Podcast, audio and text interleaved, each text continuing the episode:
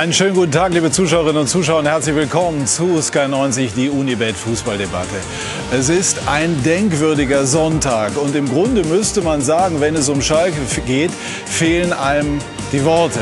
Aber das geht nicht, das wäre schlecht für diese Sendung, deshalb versuche ich es mal. Diese Saison ist für Schalke der gelebte Albtraum. Sportliche Talfahrt, gestern Berichte über eine Spielerrevolte und heute der große Knall. Nach Sky Informationen wird sich Schalke trennen von Trainer Christian Groß, von Sportvorstand Jochen Schneider und auch von Teammanager Sascha Rita. Schalke ist im Grunde aktuell einfach nur ein Jammer. Und das sind unsere Themen. Das Beben auf Schalke. So offensiv wie in der Personalpolitik agierte Schalke in dieser Saison auf dem Platz nie. Gefühlt gab es mehr Entlassungen als Punktgewinne. Der Traum von der Champions League. Daran ändert auch die Niederlage in Bremen nichts. Adi Hütter und Freddy Bobic haben ein Top-Team komponiert. Und Herz statt Hetze.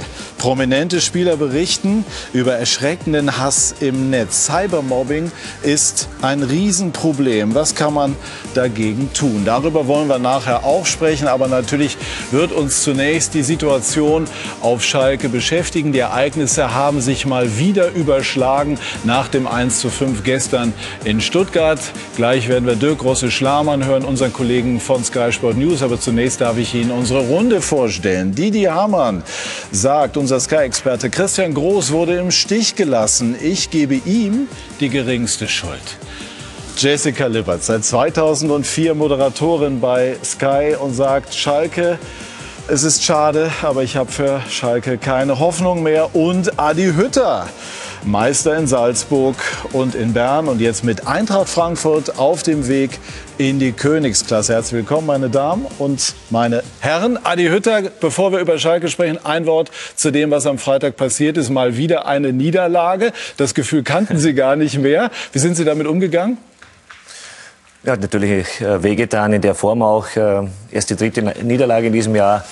Und dass wir jetzt gerade in Bremen verlieren, wo wir eine Woche vorher Bayern München geschlagen haben, tut natürlich doppelt weh und äh, hat uns in der Form auch geärgert. Ja, wir sprechen äh, ausführlich über das, was in Bremen passiert ist, aber auch über den großen Erfolg der Frankfurter in dieser Saison, auch über Sie persönlich. Aber jetzt wollen wir aufgrund der Aktualität uns über Schalke unterhalten. Wie intensiv verfolgt man als Trainer der Bundesliga-Konkurrenz das, was dort passiert?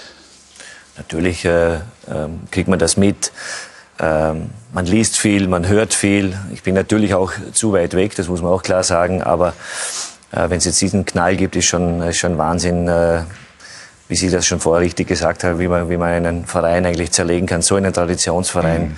ähm, der jetzt mit äh, aktuell acht Punkten dasteht, äh, nach 22 Runden, das ist einfach viel zu wenig. Viel, vier Trainer, hat man verschleust. Und deswegen, äh, die Frage wird immer sein, wo ist der Fehler? Es werden wahrscheinlich viele Fehler im Management passiert sein. Genau, wenn es nur einer wäre, wäre es vermutlich relativ überschaubar. Aber das ist nicht so. Wir wollen nachfragen bei Dirk Große-Schlamann, unserem Schalke-Experten bei den News. Guten Morgen, Dirk. Viel los auf Schalke, nicht nur heute, sondern auch in den letzten Tagen. Aber bring uns bitte mal auf den Stand. Ich habe eben gesagt, nach Sky-Informationen, also vor allem auch nach deinen Informationen, das äh, große Beben. Wie ist der aktuelle Stand? Also wir warten erstmal auf das Offizielle von Schalke. Die müssen sich jetzt erstmal sortieren, wie dann auch der wirkliche Wortlaut ist, was jetzt genau passiert ist. Also wir wissen, Jochen Schneider, Sascha Rita, Christian Groß und Werner Leutert werden erstmal nicht mehr für Schalke arbeiten oder werden halt nicht mehr für Schalke arbeiten. Wie das jetzt genau dann tituliert wird, ob Schneider vielleicht auch zurückgetreten ist oder das, das werden wir erstmal abwarten. Kommissarisch wird die Position von Jochen Schneider Peter Knebel übernehmen. Die Frage ist noch, von wem noch er flankiert wird. Äh, hier wird immer wieder der Name Matthias Schober genannt, der in eine Art Kompetenzteam rücken soll. Allerdings wird das jetzt gerade noch aufgebaut. Teilweise wissen die Kandidaten davon noch gar nichts. Äh, Gerald Asamoah wird den Posten von Sascha Rita erst einmal übernehmen. Und die große Frage ist, wer rückt in das Traineramt bis zum Sommer? Immer wieder dort der Name genannt Mike Büskens, der hat es schon ein paar Mal gemacht. Der sollte das zusammen mit Norbert Elgert machen, aber eigentlich haben die erst gesagt, nee, wir wollen nicht wieder die Lückenbüßer größer sein. Norbert Elgert hat auch gar keine Lust auf das Profigeschäft eigentlich, aber ja, mangels Alternativen könnte es durchaus sein, dass man da jetzt nochmal Überredungsversuche startet. Ähm, Training ist kurzfristig abgesagt worden heute. Groß, äh, Leuthard und auch Sascha Rita sind nacheinander in die, ähm, äh, in die Mannschaftskabine hier gekommen. Die sind auch aktuell noch da, verabschieden sich mhm. wahrscheinlich jetzt noch von ihren Trainerkollegen. Jochen Schneider ist nach unserem Wissensstand gar nicht erst hier in Gelsenkirchen auf der Geschäftsstelle angekommen, höchstwahrscheinlich gestern direkt in Stuttgart geblieben. Dirk, wer trifft denn diese Entscheidung auf Schalke im Moment? Das ist echt schwierig, weil eigentlich alles, was äh, in Sachen Trainer äh, oder Trainerstab ist, äh, das wäre eigentlich die Aufgabe des äh, Sportvorstandes, sprich von Jochen Schneider. Das ging also nicht. Heißt, der Aufsichtsrat hat gestern nach dieser desolaten Vorstellung und mit den Eindrücken der letzten Tage und Wochen ähm, äh, Jochen Schneider beurlaubt. Dann wahrscheinlich, das ist jetzt aber ein bisschen Spekulation, aber eigentlich die einzige logische Folge, Peter Knebel dann, ich sage jetzt mal, befördert und der hat dann äh, offiziell diese Entscheidung so getroffen. In welchem Zusammenhang steht das zu diesem sogenannten Spieleraufstand, der ja gestern so halbherzig dementiert wurde, aber eben dennoch ähm, auf Basis sehr guter Informationen eben äh, berichtet wurde? Ja, das hat so stattgefunden und das hat natürlich auch eine große Rolle gespielt. Nach unseren Informationen war es eigentlich auch schon so weit, dass der Verein bereit war, sich auch am vergangenen Dienstag bereits von Christian Groß zu trennen, wenn denn Norbert Elgert und Mike Büskens gesagt hätten, jo, wir übernehmen. Und äh, das ist aber nicht der Fall gewesen. In meinen Augen dann vollkommen verkehrt, trotzdem noch mit Christian Groß in dieses Spiel zu gehen. Also wenn man schon diesen Schritt macht und sich entscheidet, wir trennen uns von Groß, weil eben ein Teil der Mannschaft sagt, es geht nicht mehr. Äh, das ist ja es wird halt auch kritisiert, aber ich finde es trotzdem auch erstmal eine ne, ne gute äh, ähm, äh, Feststellung, dass in der Mannschaft scheinbar doch noch hier und da ein bisschen Leben und ein bisschen Feuer drin ist, dass sie sagen, uns ist nicht der, der, der Abstieg egal. Aber wenn man sich dann entscheidet, wir machen das, wir trennen uns von Groß, dann muss man es auch machen. Dann kann man nicht sagen, wir haben jetzt keine Alternative, deswegen gehen wir jetzt noch dieses eine Spiel. Im Endeffekt hat man das gestern verschenkt. Dirk, danke schön für die erste Einschätzung. Bleib bitte noch bei uns. Wir wollen das mal auf uns wirken lassen, äh, Jessica, hier bei uns in der Runde. Ja, was sagt man zu dem, was wir da hören? Ich muss immer schmunzeln, wenn es dann so reflexartig heißt, äh, ja, das ist ja eigentlich gut, dass die Spieler doch noch das wollen, weil das hätte ja auch Möglichkeiten gegeben, das äh, zu ihrer Hauptarbeitszeit, nämlich am Wochenende zu zeigen. Also sprich dasselbe Herz und die Leidenschaft, die man dann in der Kommunikation am Trainer vorbei plötzlich aufbringt, dass man diese Leidenschaft auch so kenntlich macht, wenn es wirklich um was geht und da, wenn es um die Punkte geht. Also da, da bin ich dann immer vorsichtig, wenn man dann sagt, jetzt da lebt dann was in der Mannschaft. Gut, wenn Sie der Meinung sind, das ist die letzte Ausfahrt, aber die Spieler, die hier genannt worden sind, sind doch nächste Saison sowieso nicht mehr da. Also deswegen frage ich mich schon, ähm, was das jetzt wirklich soll am Ende des Tages. Mhm. Aber nochmal, für mich ist es wieder eine Kommunikationsfrage am Ende. Wieso zeigt man das nicht auf dem Platz? Wieso bringt man das nicht dahin, wo es hingehört, sondern äh, macht dann die Kommunikation am Trainer vorbei? Und für mich ist es ehrlich gesagt alles, ähm, was unter das Thema Auflösungserscheinungen fällt. War Groß als Trainer auf Schalke im Grunde schon Geschichte, als solche Sachen aufkamen? Ja, also ich bin da bei Jessica. Wenn du äh, Probleme hast mit dem Trainer oder wenn du nicht zufrieden bist, wie gespielt wird, wie gearbeitet wird, ähm, die Spieler sind Angestellte des Vereins und äh, der, der, ein, der erste und der einzige Ansprechpartner für die Spieler hat der Trainer zu sein. Ja, und wenn du äh, den Weg suchst zum Sportvorstand oder zu einer anderen Instanz über den Trainer hinweg, äh, dann ist das natürlich ein Autoritätsverlust vom Trainer. Und da musst du als Verein auch stark bleiben und sagen, wenn ihr ein Problem habt, geht zum Trainer, wenn ihr weg wollt, wenn ihr äh, Transfergedanken habt, was auch immer, dann kann, könnt ihr zu mir kommen, wenn es um Sportliche geht. Dann habt ihr zum Trainer zu gehen. Und wenn, wenn das, Dirk sagt das hat so stattgefunden, wenn ich höre, dass ein Huntela, der gerade mal vier Wochen da ist oder fünf Wochen, ein Mustafi, ein Kolasinac, äh, die da hinkommen, äh, die auch bei Arsenal ein Jahr nicht gespielt haben. Ja, es hat ja Gründe. Es ist ja nicht so, dass die von einem äh, Verein kamen äh, und, und freiwillig mehr oder weniger gewechselt sind. Die wurden von Arsenal weggeschickt. Die nehmen sich jetzt das Recht heraus, äh, zum Vorstand zu gehen und sagen, mit dem Trainer geht das nicht. Also ich, ich finde das link und, äh, und hinterhältig. Und da hat man, glaube ich, Christian Groß sehr, sehr übel mitgespielt. Dirk, war denn die Mannschaft komplett gegen Groß? Große Teile. Also das ist schon so, dass in den vergangenen Wochen sehr viel daneben gelaufen ist, gerade in Sachen taktische Ausrichtung. Da waren ja dicke Fehler auch äh, dabei. Äh, da waren auch beim, bei der Trainingssteuerung dicke Fehler dabei. Und das Problem ist halt, ähm, deswegen würde ich zumindest in Teilen, äh, Jessica, da auch vielleicht auch widersprechen, ähm, dass die Mannschaft, die bis zum Winter hier war, die hat das alles über sich ergehen lassen. Da sind keine Führungsspieler dabei, da sind ganz viele dabei, denen das eigentlich ziemlich egal ist. Ähm, ich habe ja immer von einer toten Mannschaft gesprochen. Das meinte ich auch, das, da stehe ich auch weiterhin zu. Jetzt hat man diese Spieler im Winter geholt, die mit dem Verein halt auch äh, eine gewisse Verbundenheit haben, wie Kolasinac, äh, Hünteler und auch Fährmann war ja auch bei dieser Revolte mit dabei. Und die haben halt gesagt, so geht's nicht weiter. Also das kann man, glaube ich, aus beiden Richtungen verstehen. Ähm, dafür waren dann einfach die Probleme zu groß. Und äh, im Endeffekt haben die Spieler, glaube ich, mehrfach darauf hingewiesen, also das haben auch wir von den Medien, alle, die drumherum waren, mitbekommen, dass äh, mit dem Trainer große Probleme gab. Aber es ist halt überhaupt nichts passiert. Also äh, auch bei Werner Leuthardt ähm, ist ja nicht das erste Mal, dass ein Spieler sich, in diesem Fall Klaas-Hein Hünteler, beschwert, dass seine Verletzung wahrscheinlich aufgrund falscher Trainingssteuerung äh, entstanden ist. Ähm, auch da, diese Probleme sind seit über einem Jahr bekannt, seitdem Werner Leuthardt hier ist, aber es ist halt nichts passiert. Also dann ist halt auch die Frage, ob nicht ein Spieler auch eine Möglichkeit suchen muss, um äh, halt dann vielleicht äh, eine Reaktion hervorzu, äh, äh ja, herzulocken. Jessica? Also ich glaube, Dirk kennt sich ja wirklich sehr, sehr gut aus und ist da natürlich äh, sehr bewandert. Nichtsdestotrotz bleibe ich dabei. Und ich meine, äh, Dirk, da musst du nicht nur mir widersprechen, sondern auch noch Didi. Das hast du dich wohl nicht getraut, was? ähm, nein, aber für mich stellt sich das schon so dar, dass wenn man diesen, wenn man, wenn man diesen Strohhalm jetzt ergreifen möchte als Spieler, dann ist es trotzdem nicht so, dass am Ende sich Erfolg nachziehen muss. Und für mich ist es, für mich ist diese Situation nochmal eine klare Auflösungserscheinung und hat jetzt nichts damit zu tun, dass man nochmal äh, zeigt, wie unglaublich ähm, viel Leben da noch drin steckt. Aber eine grundsätzliche Anmerkung, Widerspruch ist in dieser Sendung ausdrücklich erwünscht, denn das ist das äh, Kernzeichen und Wesensmerkmal einer lebhaften äh, Debatte. Und dass man das von verschiedenen Seiten sehen und betrachten kann, das ist ja ganz klar. Ist ein Trainer verloren? Wenn, wenn solche Sachen aufkommen. Ich weiß nicht, ob Sie in Ihrer Karriere mal was Vergleichbares ansatzweise erlebt haben.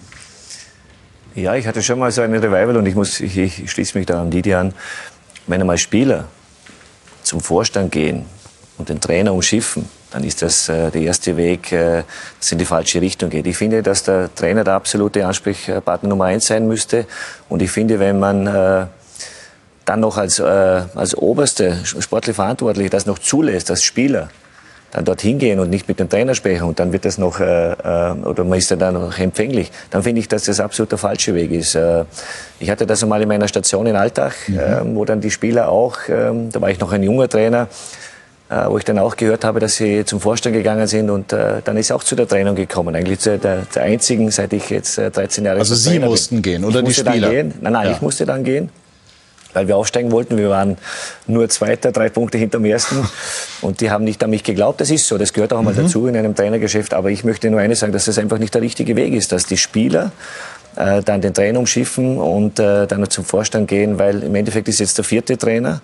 Ich finde, der Schalke 04 eine sehr gute Mannschaft hat. Und äh, ich, ich, ich denke mir einfach, dass die Spieler sich auch mal hinterfragen müssen, weil es ist ja nicht so, dass da nur junge Spieler sind. Jetzt haben sie ja viel Erfahrung. Und im Endeffekt muss ich dann sagen, wenn es vielleicht ein Trainer äh, oder sie haben nicht so Freude an einem Trainer, muss ich trotzdem sagen, hier geht es um Schalke 04. Und ganz egal, was der jetzt redet, wir kämpfen, wir fighten. Und dann hab, bin ich auch überzeugt, dass die Qualität auch da ist, dass sie Spiele gewinnen können. Dirk als Schalke Insider.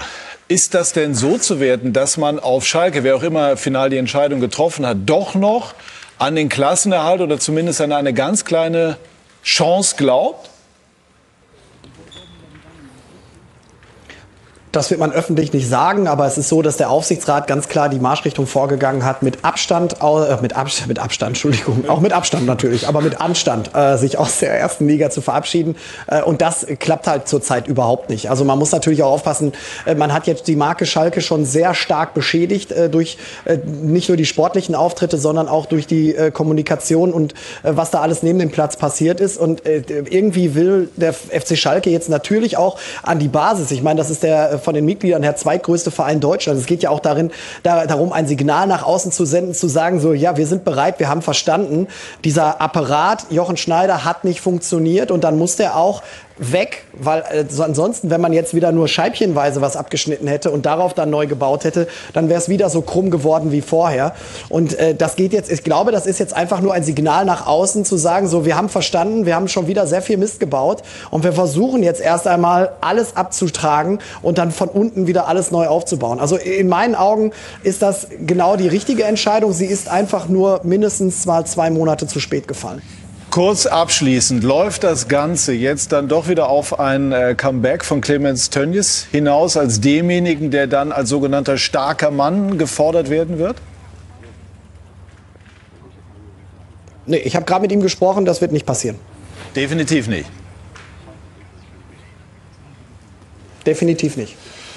Dankeschön, Dirk, für die ersten Eindrücke. Wir werden dich nachher im Verlauf dieser Sendung äh, nochmal schalten und wann immer etwas Aktuelles auf Schalke passiert, und das kann jederzeit der Fall sein, wie wir gelernt haben, gerne melden. Wir sind sofort bereit und würden dich dazu hören. Dankeschön, Dirk, für diese Einschätzung. Didi, ist jetzt für die Mannschaft dann auch äh, endgültig jedes Alibi weg?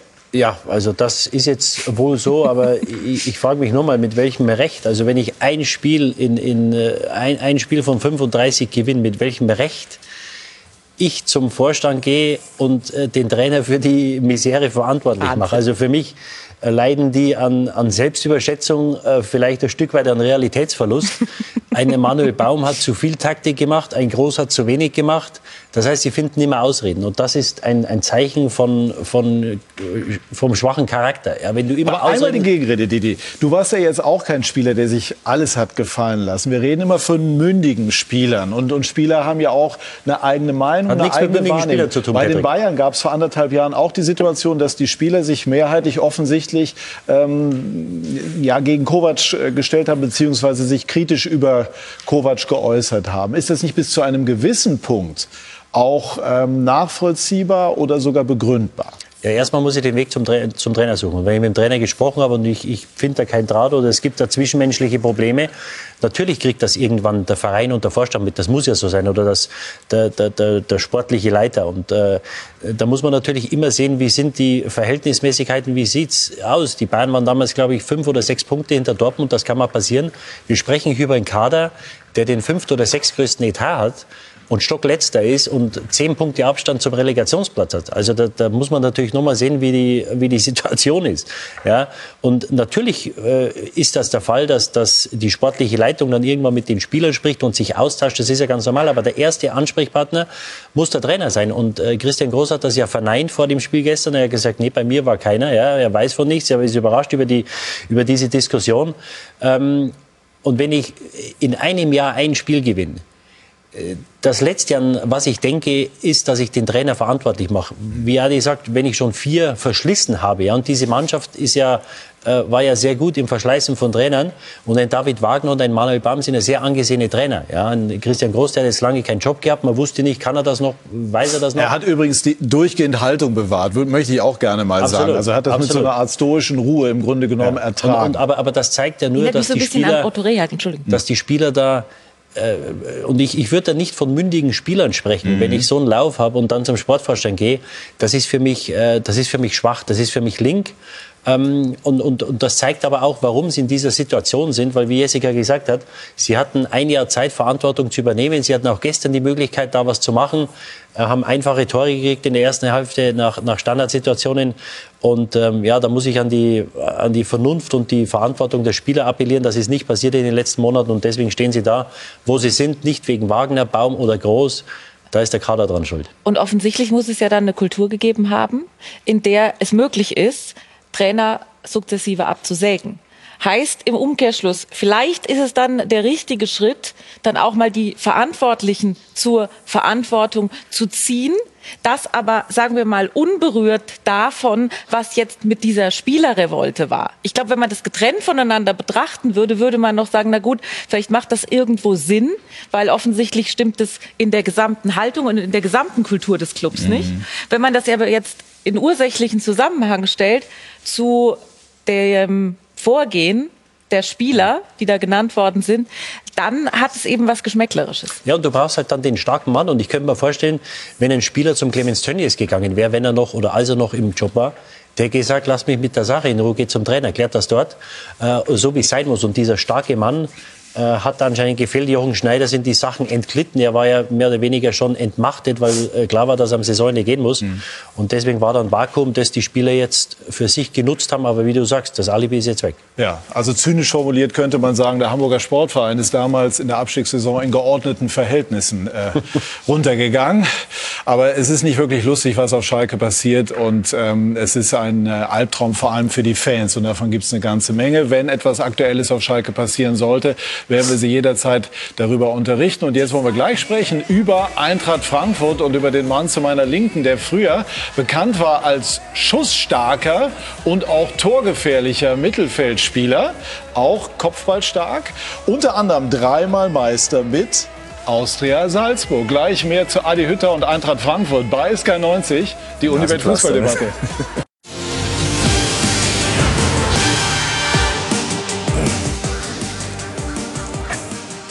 Wir sind zurück bei SK90, die Unibet Fußballdebatte und sprechen jetzt über den Höhenflug der Adler, über Adi Hütter und Eintracht Frankfurt. Wir müssen aber zunächst klären die Frage mit dem Nasenpflaster. Das haben wir ja eben noch gesehen. Die äh, waren in den 90er Jahren ziemlich legendär. Ich glaube, Olaf Marschall, damals vom ersten FC Kaiserslautern, hat die eingeführt. Haben die wirklich was gebracht? Ich weiß nicht, ob man es vielleicht bei mir gesehen hat. so muss es äh, gewesen sein. Ja, ich hatte immer ein bisschen äh, mit der Luft Probleme und äh, ja, diese Nasenpflaster haben einfach den Nasenflügel ein bisschen nach oben gehoben und haben mir besser Luft gekriegt. Deswegen habe ich es gemacht. Ich glaube, heute ist das nicht modern genug. Ja, genau. Irgendwann sind die dann aus der Mode gekommen, aber dadurch waren sie dann so torgefährlich. Ne? ähm, ist der erste gemeinsame Urlaub nach Corona mit äh, Florian Kofeld schon gebucht?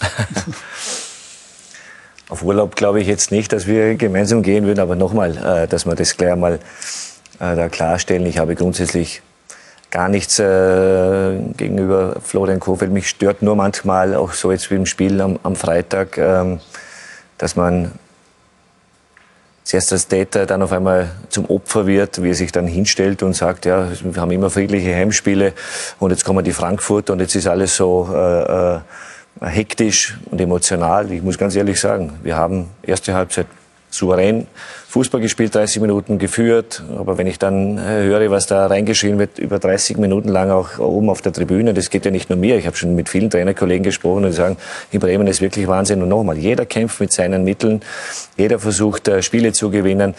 Aber ich muss mich äh, sicherlich nicht beschimpfen lassen von Leuten, die auf der Tribüne sitzen und die zum Staff dazugehören. Und ich frage den Florian, wer das ist. Und er sagt, das sind Zuschauer. Da muss ich ehrlich sagen, dann finde ich das einfach nicht okay.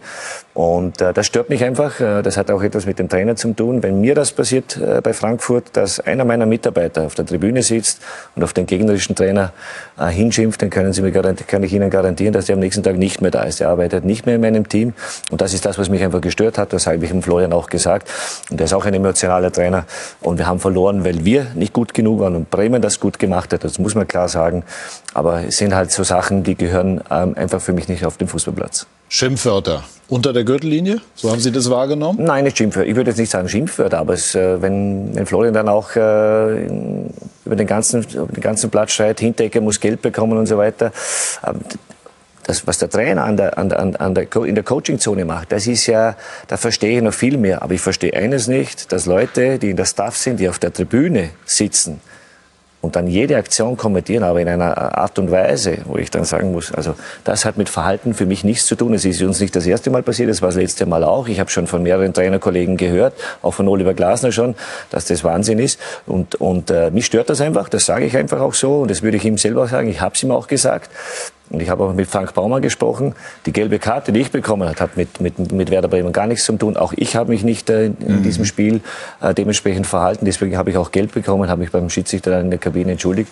Aber Emotionen gehören dazu. Jeder kämpft für sich und äh, wir haben verloren, weil Bremen dann schlussendlich auch verdient gewonnen hat. Gut, ich war jetzt am Freitag nicht im Stadion, aber ich kenne Werder, ich kenne Florian Kofeld und, und nehme ihn wahr als sehr sympathischen Zeitgenossen, der natürlich engagiert zu Werke geht. Ich kann jetzt nicht eins zu eins die Gegenrede halten, was immer so aus Gründen der Fairness wichtig wäre. Ich habe das auch nicht gehört. Aber wir nehmen jetzt einfach mal Ihre Schilderung so wahr und auf. Und abschließend zu diesem Thema, werden Sie sich denn mit ihm noch mal versuchen auszusprechen oder mit, mit Werder oder bleibt das jetzt so stehen? Ich glaube, da gibt es auch nichts, nichts mehr auszusprechen. Ich, äh, ich habe dann nach dem Spiel auch noch mit Frank Baumann gesprochen. Ich habe auch vielleicht das ein oder andere Wort gesagt, mhm. äh, wo nicht okay war. Aber nochmal, ich bin äh, grundsätzlich ein äh, sehr ruhiger Trainer, habe natürlich auch meine Emotionen, wie jeder andere auch.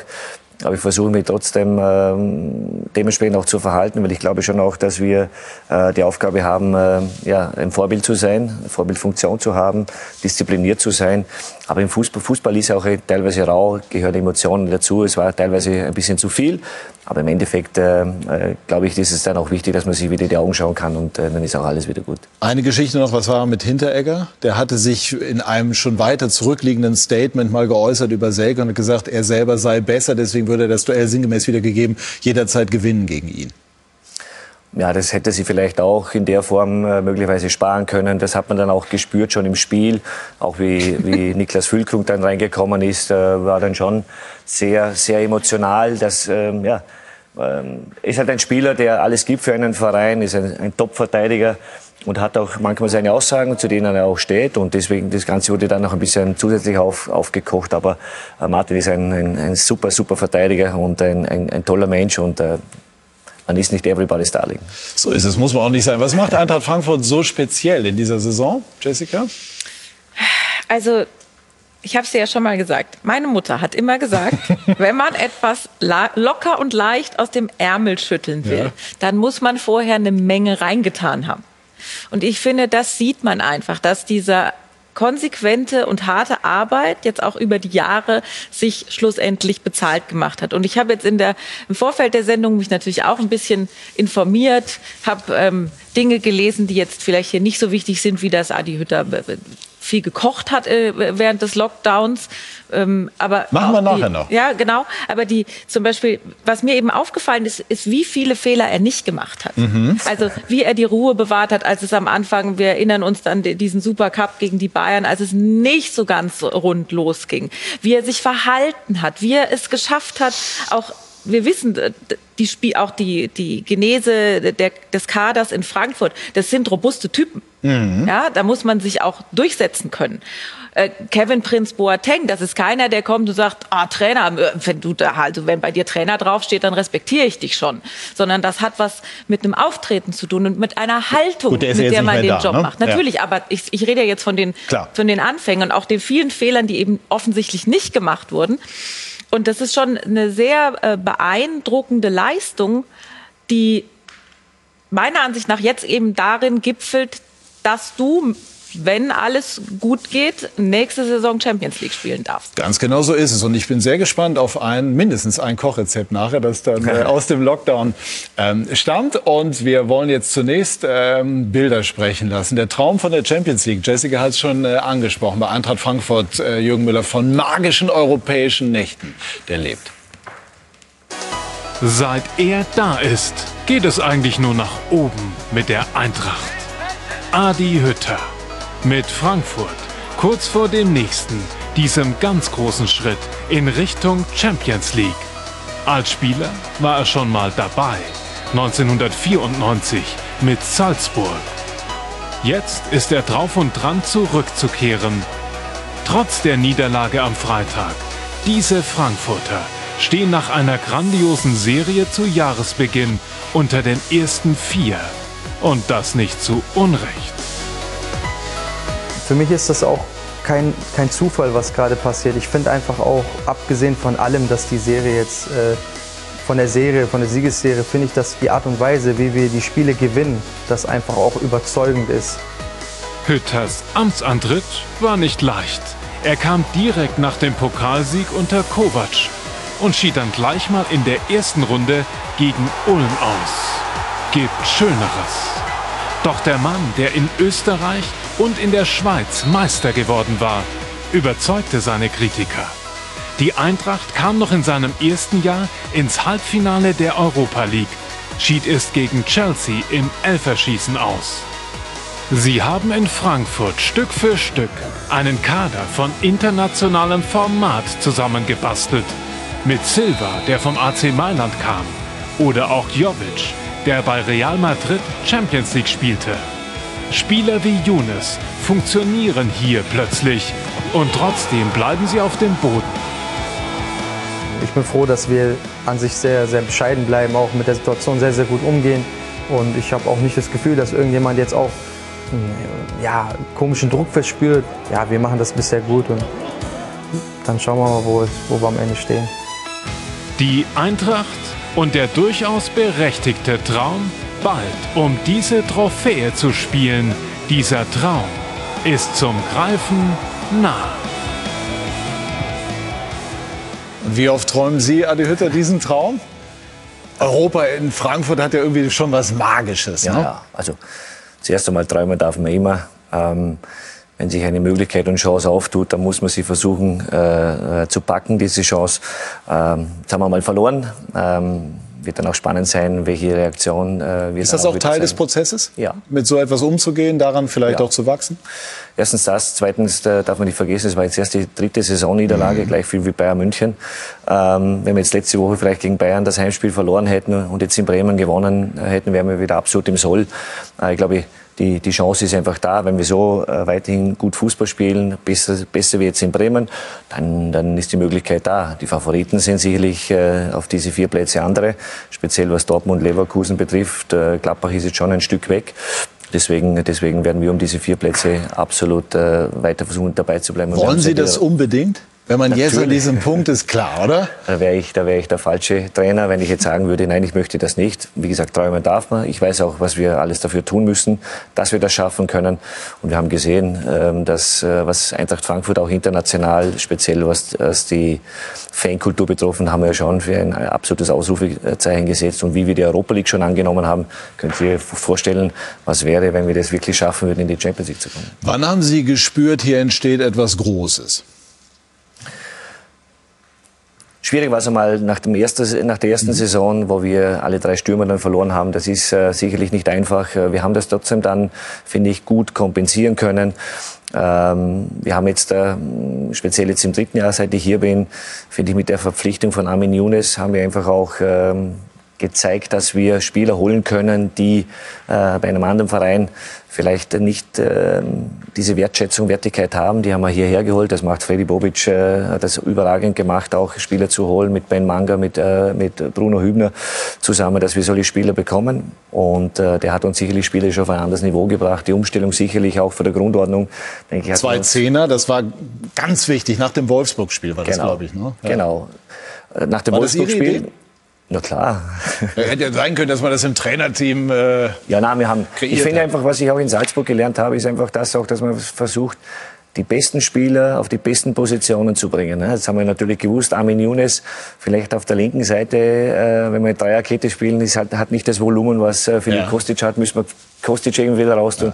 So habe ich die Idee dann entwickelt mit zwei Zehnern, weil auch Kamada so ein Spieler ist, weil auch äh, Emil Barkok vielleicht so ein Spieler ist. Und dann haben wir gedacht, okay, probieren das, haben das in Augsburg dann auch gespielt, beziehungsweise schon gegen Gladbach zu Hause, wo wir schon ein tolles Spiel gemacht Und seit dort äh, läuft es dann wirklich sehr, sehr gut.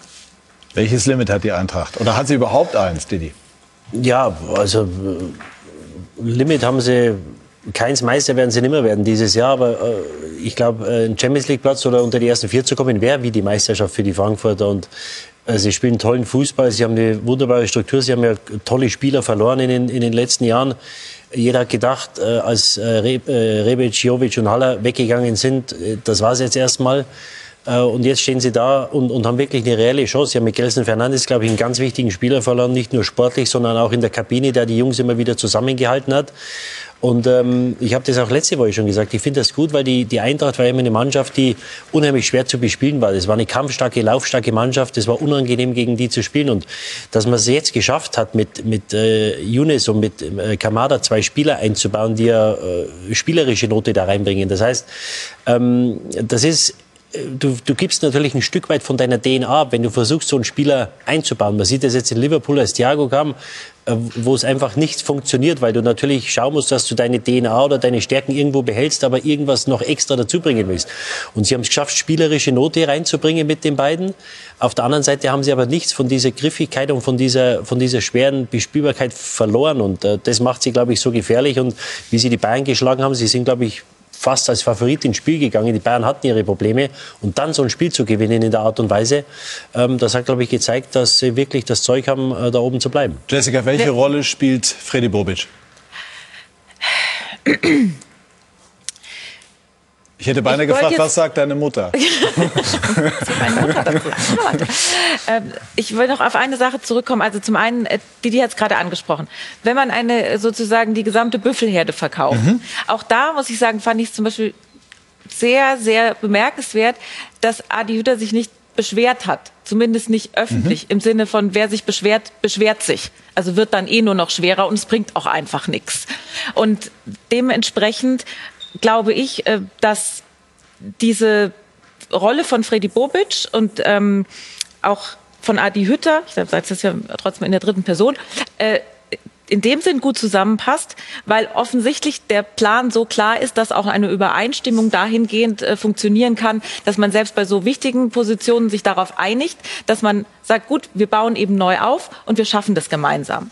Und gleichzeitig dann aber Spieler geholt werden wie Silva, die so einschlagen, natürlich jetzt auch der Umstellung ein bisschen geschuldet, aber das, das ist für mich immer wieder erstaunlich, denn das ist jetzt ein Spieler, natürlich kannte man den, hatte man den auf dem Radar, aber dass er so einschlägt, jetzt mit 18 Toren, hätte man jetzt auch nicht zwingend vermuten müssen. Und deswegen zu Freddy Bobic zurück.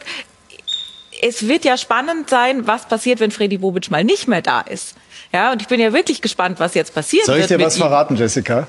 Genau in diese Richtung war meine Frage gedacht, denn jetzt will ich den Ball zu Adi Hütter rüberspielen und mal, und ihn, mal, komm. und mal fragen, ähm, inwieweit hängt Ihre Zukunft auch mit der noch nicht oder etwas ungewissen Zukunft von Freddy Bobic bei der Eintracht zusammen? Oder ist sie gar nicht so ungewiss und Sie glauben, Sie machen nächstes Jahr mit Freddy Bobic äh, zusammen die Champions League bei der Eintracht? Das heißt, ich korrigiere nicht gerne, aber André Silva hat gestern das 19. Tor Oh, das gemacht. 19. Entschuldigung. Und was ich auch noch dazu sage, wir haben auch David Abraham verloren. Ja, Darf man nicht ja. vergessen, Ja. als Kapitän und Leader, Argentinien auch in gegangen, der ne? Kabine. Ja. Und wie tut er ihn ersetzt, muss ich sagen, wirklich, wirklich toll. Äh, Das möchte, wollte ich noch kurz äh, anhängen. Und wenn wir jetzt über Freddy sprechen, natürlich äh, großen Anteil hat für sehr viel Ruhe gesorgt. Und äh, wenn ich jetzt äh, die Geschichte mit Schalke wieder hernehme, wir hatten auch äh, speziell am Anfang meiner meiner Tätigkeit hier bei Frankfurt auch unsere Probleme. Äh, wir hatten letztes Jahr äh, nach dem Bayern-Sieg, wo wir 5-1 gewonnen haben, in sieben Spielen nur einen Punkt gemacht. Aber ich hätte jetzt nie das Gefühl gehabt, dass es unruhig wird. Da ist Freddy und äh, auch äh, Bruno äh, sehr hinter mir gestanden, haben die Ruhe bewahrt, haben das Vertrauen gehabt. Äh, Freddy sagt auch immer wieder, wenn er spürt, äh, dass, äh, dass eine Mannschaft den Trainer nicht mehr folgt, dann denkt er mal drüber nach. Aber er würde jetzt zum Beispiel das nie zulassen, dass Spieler zu ihm kommen und sich über den Trainer beschweren. Und das, finde ich, ist auch sehr, sehr wichtig. Und Freddy seine Zukunft, ich kann Ihnen jetzt gar nicht sagen. Ich, ich, ich gehe davon aus, dass äh, Freddy auch weiterhin in, in Frankfurt ist. Ist es Und- für Sie oder wäre es für Sie wichtig, dass er bliebe? Ich glaube, es ist nicht äh, nur für mich wichtig, ich glaube, es wäre für den ganzen Verein sehr, sehr wichtig, äh, wenn Freddy weiterhin in Frankfurt äh, bleibt, weil er einfach eine unglaublich tolle Arbeit hier macht, auch diese Ruhe hat, diese Ausstrahlung auch hat. Und wie gesagt, ist ja so mit, mit Bruno Hübner, der jetzt der aufhört im Sommer, der auch für mich ein sehr, sehr wichtiger Partner immer gewesen ist. Und wir haben hier sehr, sehr gut harmoniert. Auch Ben Manga im Hintergrund äh, mit den Spieleinkäufen, mit meinem Trainerteam zusammen. Das hat einfach, äh, wie soll ich sagen, Niveau, Klasse und wird viel kommuniziert, viel ausgetauscht. Und deswegen ist auch immer wieder, wenn es mal nicht so läuft, äh, sehr, sehr große Ruhe bei uns. Bleiben Sie denn? Ich, ich bleibe. Auch wenn die, wenn die Gladbacher beispielsweise anfragen würden? Das wird ja immer mal so kolportiert. Das ist ja immer interessant. Ich, äh, letztes Jahr war mal, wo Lucien Favre in der Kritik gestanden ist, ist mein Name äh, gestanden, dass ich gehandelt werde. Ah, ich kann da gar nichts dazu sagen, weil mit, mit, mit Spekulationen äh, beschäftige ich mich gar nicht. Äh, ich habe Vertrag bei Eintracht Frankfurt, fühle mich wohl und deswegen gibt es jetzt einmal äh, überhaupt keine Diskussion. Ja, gibt ja schlechtere Dinge, ne? als Nein, wenn der äh, eigene ich Name finde das auch bei schön. Ich meine, er großen sagt ja Clubs vor allen Dingen, er hat ja gesagt, ja, ich bleibe. Ja. Das hört man ja auch selten. Meistens kommt ja die, ähm, diese Formulierung, ich habe Vertrag, also gut, kam jetzt auch, aber das, das erste zählt, ich bleibe. Das ist ja schon mal was, was man schon selten Und das hört. ist in Stein gemeißelt. also, Und ich, ich denke mir dann immer, Garantie, geben Sie eine Garantie ab, dass Sie nächstes Jahr noch Trainer Können Sie mir eine Garantie geben, dass ich noch, noch Trainer bin? Was ist, wenn wir die letzten elf Spiele achtmal verlieren? Wo, welche Garantie habe ich dass, ich, dass ich dann weiterhin noch Trainer bin? Deswegen, ich beschäftige mich jetzt auch äh, überhaupt äh, gar nicht darum, sondern beschäftige mich, wie schaffen wir jetzt das wieder, diese Niederlage zu verdauen und am, am Wochenende VfB Stuttgart zu schlagen. Das, ab- das aber ich glaube, da ist schon eine Menge Klarheit drin. Also da, da spürt man doch eine ganz andere Klarheit, als möglicherweise wir das in dieser Saison auf anderen Posten schon gehört haben. So ist es. Die, die schmunzelt? Ja, nee, also im Fußball, das ist Tagesgeschäft, das weiß man nie. Also es, äh, es gibt ja große Vereine in England oder vielleicht, wenn die Frankfurter so weitermachen, das wird den Engländern auch nicht verborgen geblieben sein, was in Frankfurt passiert. Und äh, deswegen, also ich, ich bin da, wäre da auch immer vorsichtig zu sagen, Garantie, wie lange ist man noch da, auch wenn man Vertrag hat, das sieht man immer wieder.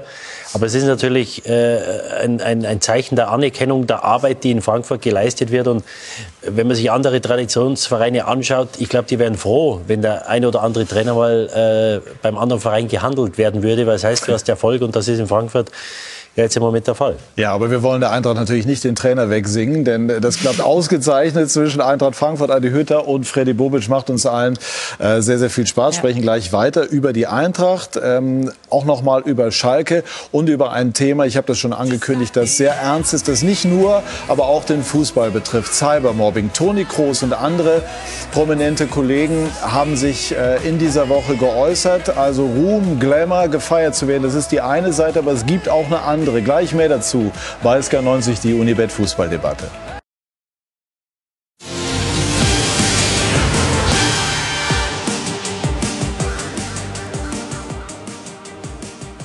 Wir sind zurück bei SK90, die Unibet Fußballdebatte, sprechen gleich weiter über Eintracht Frankfurt und Adi Hütter.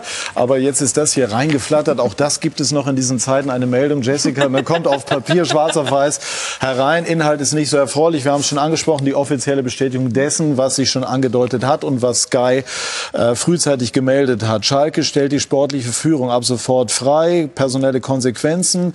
Christian Groß, äh, sein Assistent Wiedmeier, Sascha Rita und Werner Leuthardt wurden von ihren Aufgaben haben entbunden. Gleichzeitig auch entschied der Aufsichtsrat Jochen Schneider wird den Club mit sofortiger Wirkung verlassen. Also es ist wirklich so. Sie haben in dieser Saison mehr Leute rausgeworfen als Punkte geholt. Also das ist äh, unglaublich, aber gut. Die sportliche Gesamtverantwortung trägt bis auf weiteres Peter Knäbel. Mit Blick auf die Planung für die neue Saison wird er unterstützt von Norbert Elgert und Mike Büskens. Koordination der Lizenzspielerabteilung übernimmt bis zum Ende der Saison Gerald Asamoah. Jens Buchter Richter, der Vorsitzende des Aufsichtsrates, wird zitiert mit den Worten, die getroffenen Entscheidungen sind nach den enttäuschenden Auftritten gegen Dortmund und Stuttgart unausweichlich geworden. Wir stehen in der Pflicht, das letzte Drittel der laufenden Spielzeit so erfolgreich wie möglich zu bestreiten. Das sind die Spieler, Club und Fans schuldig. Wir möchten uns bedanken, wünschen alles Gute. Didi. Tabula rasa. Ja, äh, ist wahrscheinlich der, der letzte Strohhalm oder die äh, aus der Verzweiflung heraus. Ich glaube, die äh, Situation ist aussichtslos. Die Schalke werden nächstes Jahr in der zweiten Liga spielen und es macht möglicherweise dann schon Sinn, jetzt zu planen und zu schauen, mit welcher sportlichen Leitung, Führung gehe ich in die zweite Liga. Weil wenn du natürlich jetzt weitermachst bis Saisonende, dann musst du einen neuen, neuen, neuen Trainer holen, möglicherweise eine neue sportliche Führung. Das geht natürlich dann von der Zeit ab, weil du musst jetzt planen, dass du nächstes Jahr eine, zwei, äh, eine schlagkräftige äh, Mannschaft in der zweiten Liga hast. Wir haben gesehen bei den Hamburgern, auch bei anderen Mannschaften, wie schwer es ist, aus der Liga wieder rauszukommen. Wir wissen um die finanzielle Situation der Schalker. Die äh, Lizenz scheint gesichert zu sein für die zweite Liga. Aber ich hoffe für die Fans, du hast es vorhin angesprochen, es gibt ja nicht wenige Schalke-Fans, ich hoffe wirklich, dass sie eine schlagkräftige Mannschaft haben nächstes Jahr, die die Möglichkeit hat oder die Chance, wieder da hochzukommen, weil ich glaube, die beste Chance, wieder hochzukommen, ist im ersten Jahr. Mhm. Ähm, aber im Moment sieht es natürlich alles sehr aussichtslos aus. Es gibt ja schon Leute, die sagen, es könnte auch in die ganz andere Richtung mhm. gehen, aber das ist alles äh, Zukunftsmusik. Fünf Trainer gab es übrigens in einer Saison noch nie. Ja, äh, ich meine, offensichtlich hat der Misserfolg ebenso viele Väter wie der Erfolg, aber in der Rückschau, finde ich, wirkt jetzt, sage ich mal, der Anteil am Misserfolg auch von einem Manuel Baum oder einem David Wagner ja auch deutlich geringer. Mhm. Also es wurde ja immer dort äh, die große Schuldfrage erstmal gestellt. Und ich glaube, im Nachhinein muss man sehen, äh, dass dort offensichtlich eben auch im Management große Fehler gemacht worden sind. Und wir werden ja, sehen, das relativiert, jetzt, das, klar, das relativiert ne? eben einiges. Abs relativiert einiges. Dennoch sind Trainer natürlich immer auch äh, klar. zu dem Zeitpunkt in der sportlichen Verantwortung. Jetzt äh, weiß ich nicht, ob die Leitung zu Dirk steht, den wir auch noch mal einbinden wollen. Steht. Ja, wunderbar, dann machen wir das doch. Leitung steht. Äh, ist ja fast wie beim Fernsehen, ne, kann man sagen. Genau. Dirk, äh, wir haben jetzt eben offiziell verkündet, was äh, du heute schon sehr früh auch äh, auf den Sender gebracht hast, als erster. Ähm, kurze Einordnung nochmal zu dem, was wir jetzt schwarz auf weiß eben äh, gehört und gesehen haben. Ja, im Endeffekt ist das eigentlich eine Entscheidung, die schon vor Monaten hätte getroffen werden müssen, weil man da eigentlich gemerkt hat, dass das Konstrukt, was Jochen Schneider auf Schalke aufgebaut hat, einfach nicht funktioniert. Das fängt an bei natürlich dem Trainer Christian Groß, den hätte er niemals holen dürfen und auch nie holen dürfen dürfen. Also man hätte ihn gar nicht diese Aufgabe übertragen äh, äh, ja, dürfen vom Aufsichtsrat. Ähm, Gleiches gilt für Werner Leutert, den hat äh, Jochen Schneider hier hingeholt, um die Mannschaft fit zu machen, obwohl er wusste äh, oder für hoffentlich wusste, dass dem ein Ruf rauseilt, dass er halt gerade mit Spielern, die so muskuläre Probleme haben, auch so seine Problemchen hat, dass die nämlich äh, durchaus häufiger verletzt sind. Aktuell bei Schalke über zehn Spieler verletzt, davon, äh, ich glaube, acht mittlerweile mit muskulären Verletzungen. Sascha Rita, auch er wurde von Jochen Schneider eingestellt. Er konnte eigentlich gar nicht so wirklich was dafür, äh, ist direkt aus dem Profitum eine Etage drüber gerückt und dann war natürlich gerade von der Hierarchie und auch von der Autorität da nicht wirklich viel. Das gab große große Probleme. Insgesamt hat Jochen Schneider einen sehr großen Staff rund um die Mannschaft geschaffen und äh, ja, viele Köche verderben den Brei. Das passt leider bei Schalke richtig gut und äh, man hat jetzt die Entscheidung getroffen, sich von diesen Vieren, also von Jochen Schneider, Sascha Rita, Werner Leutert und auch Christian Groß zu trennen. In meinen Augen, wie gesagt, viel zu spät. Dankeschön, Dirk, für diese Einschätzung nochmal. Fünf Trainer, ähm, das gab es noch nie. Und wir werden nachher über das Thema Cybermobbing sprechen. Deshalb ist es mir ganz wichtig zu sagen, hier sind Fehler gemacht worden. Das sind Fehler, die äh, menschlich sind. Das sind Fehler, die den sportlichen Bereich betreffen. Aber keiner der behandelnden Personen hat das absichtlich gemacht. Und die Kritik, die wir üben, bewegt sich und bezieht sich ausschließlich darauf. Und das tangiert nicht den Menschen. Das ist mir sehr wichtig. Und ich glaube, es ist in dieser Zeit auch wichtig, ähm, dass zu erwähnen. Und jetzt sprechen wir nochmal, Adi, über Eintracht Frankfurt. Und Jessica hat es eben schon gesagt, es sind Typen, das fällt auf. Es sind Typen als Trainer, aber auch in dieser Mannschaft. Der Hinteregger, der hatte einen, einen speziellen äh, Ruf beispielsweise. Younes ist, ein, Younes ist einer, der eins gegen eins gewinnt. Gibt es auch nicht mehr ähm, alle Tage. Ähm, vorne Silva haben wir gesprochen. 19 Saisontore, am Freitag das letzte erzielt. Ähm, ist es auch das, dass die Eintracht eben versucht, auch äh, Charaktere zu holen, die so ihren eigenen Stil haben und auch ihren eigenen Kopf? Ja, ich, ich, ich arbeite gerne mit, äh, mit Charaktere, die, die äh, gewisse Eigenschaften auch haben, die vielleicht nicht immer angenehm sind. Äh, aber da weiß ich immer, dass sich irgendwas bewegt. Äh. Ist denn der Hinteregger wirklich so verrückt im besten Sinne? Er ist super. Also ich muss ehrlich sagen, er ist einfach deswegen super, weil er nicht nur ein guter Spieler ist, sondern er ist einfach anders wie alle anderen. Wenn man nicht, wenn man nicht weiß, wie man ihn anpacken muss, dann kann schon sein, äh, dass, äh, dass er Probleme bereiten könnte. Aber wie muss man ihn denn anpacken? Ja, man muss ihn einfach verstehen, man muss ihn als Mensch kennen. Er, ähm, alleine, dass er jetzt den Hubschrauberschein macht, äh, hat auch eine Idee nach seiner Karriere, dass er mal ähm, bei der Bergrettung auch dabei ist. Alleine das Dass man sowas mal macht, auf die Idee kommt, das finde ich schon genial. Und, äh, aber er ist, also mir das Wichtigste ist, er ist ein, erstens ein sehr, sehr guter Spieler, er ist ein super Typ. Er ist nicht gleich wie die anderen, aber er macht alles im Sinne des, des, der Mannschaft, des Vereins, dass er gewinnen möchte.